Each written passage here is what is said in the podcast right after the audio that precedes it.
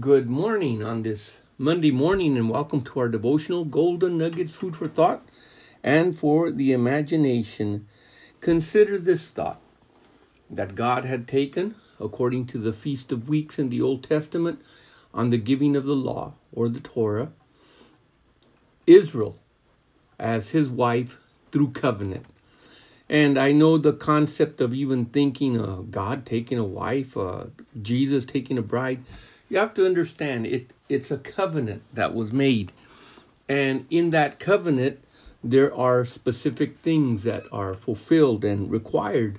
So God considers Himself the husband of Israel, just as Jesus is considered the groom to the bride, and because all of this has a lot of symbolism, then that's why I've taken the time from the Old Testament to show you this concept and from the New of how God considered and looked at the nation and even the city of Jerusalem and the people of Israel.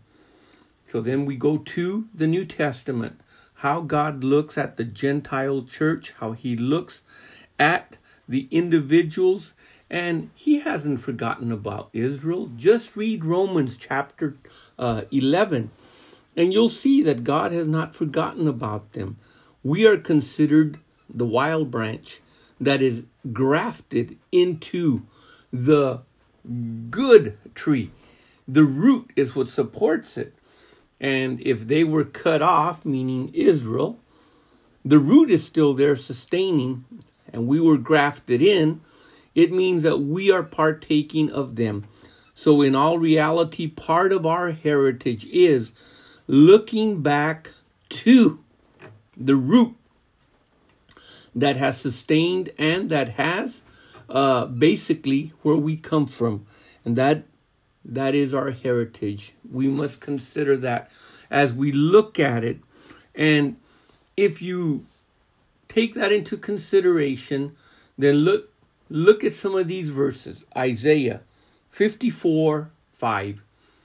For thy maker is thine husband. God is telling this to Israel.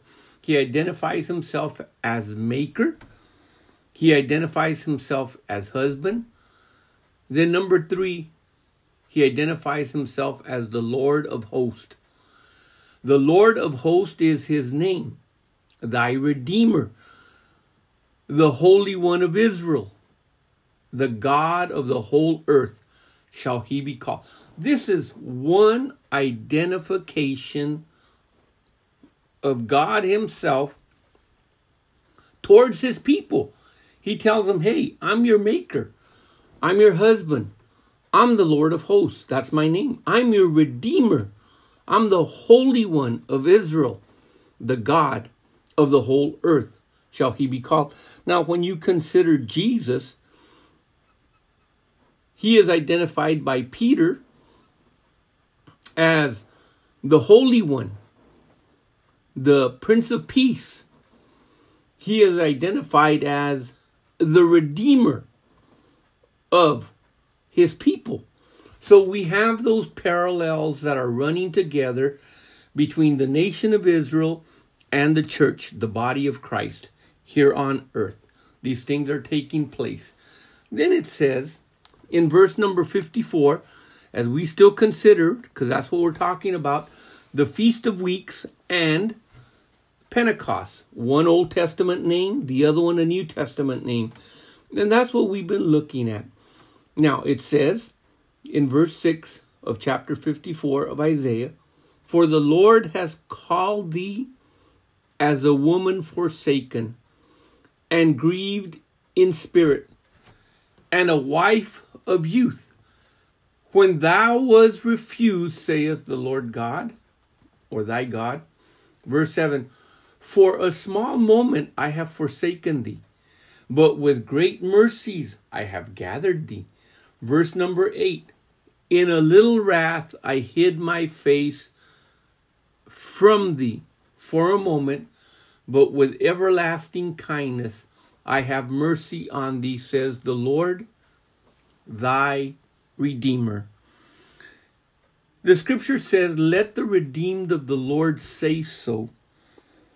They overcame him through the blood, through the blood of the Lamb, through the word of their testimony, and they loved not their lives even unto death.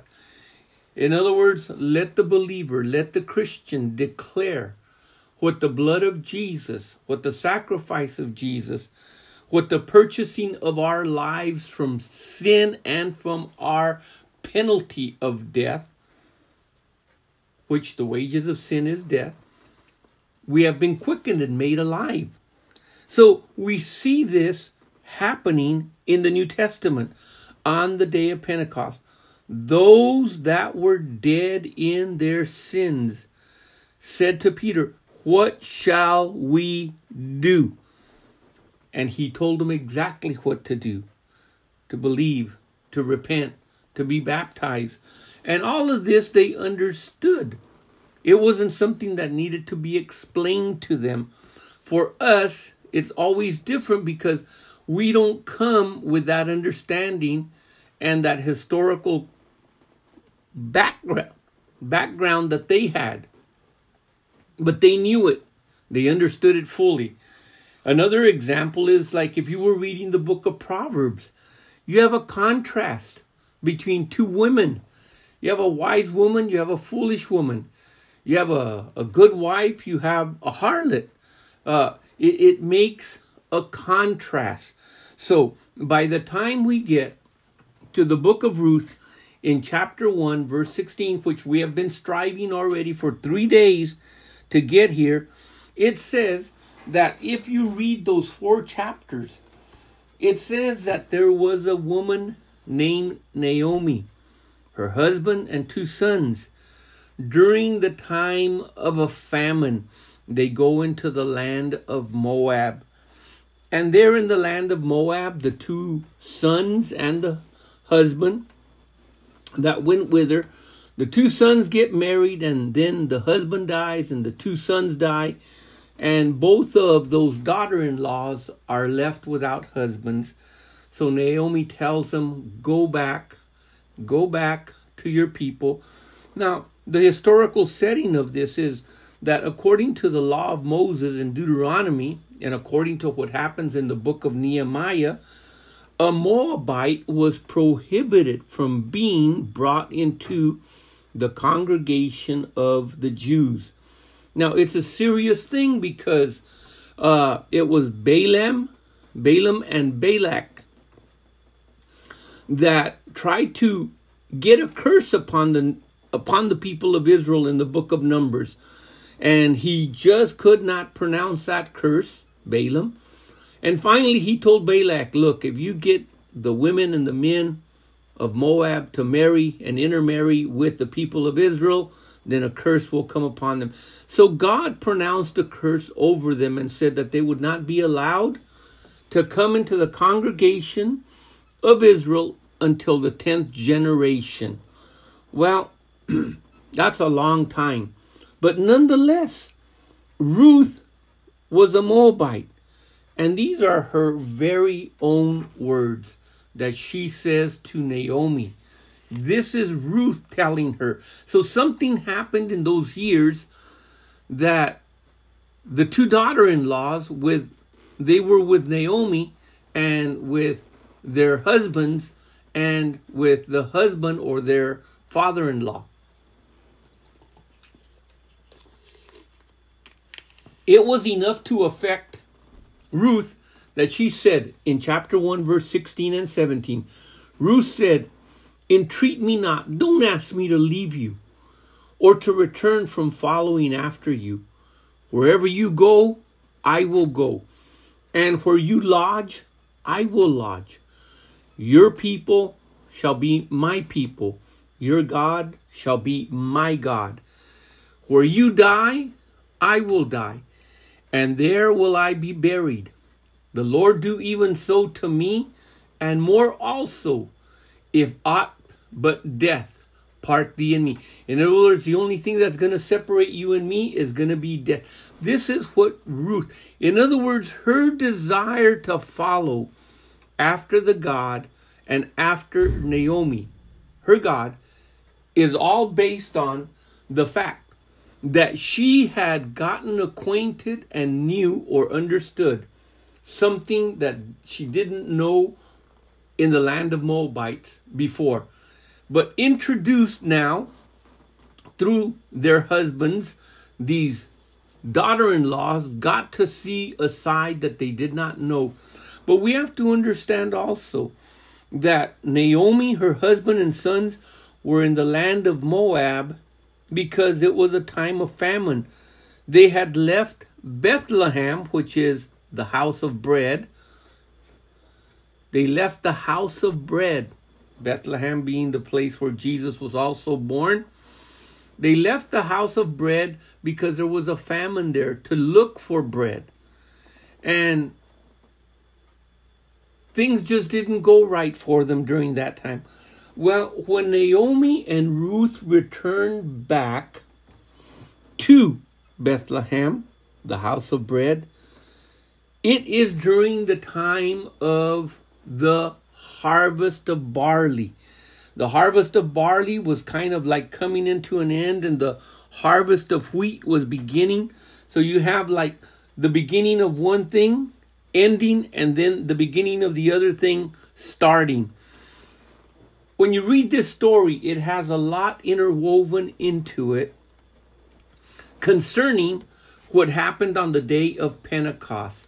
It says in chapter 2, in verse number 8 Then said Boaz unto Ruth, Hearest thou not, my daughter? Go not to glean in another field, neither go from hence, but abide here fast by my maidens.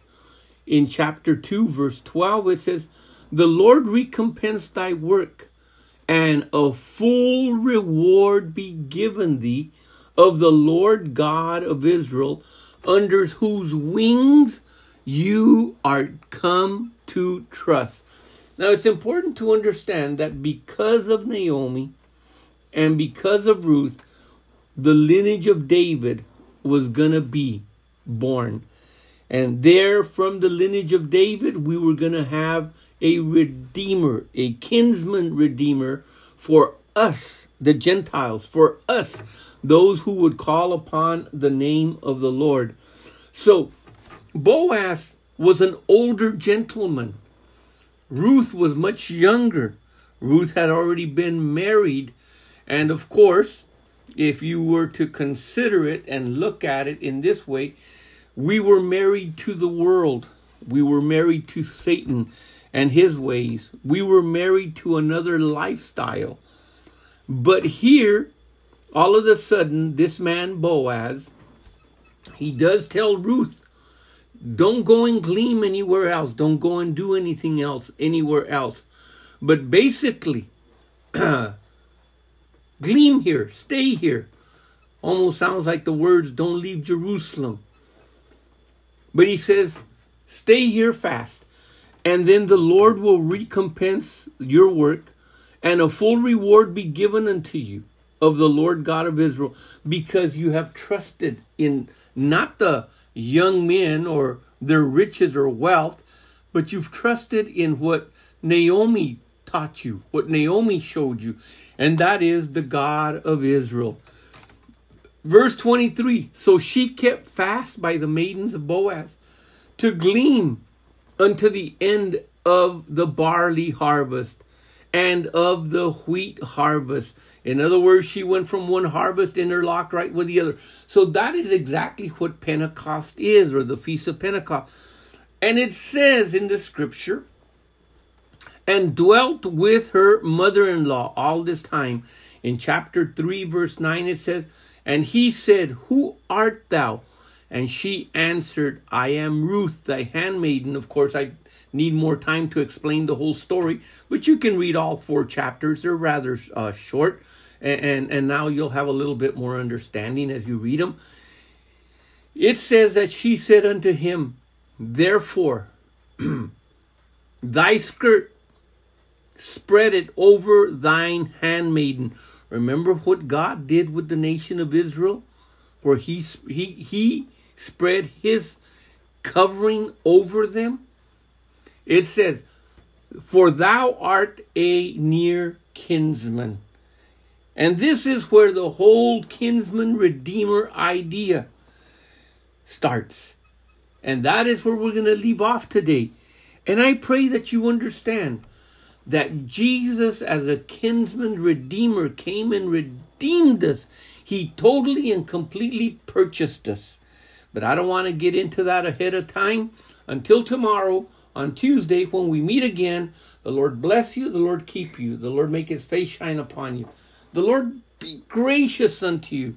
The Lord lift up his countenance, and may he give you peace. In Jesus' name, amen.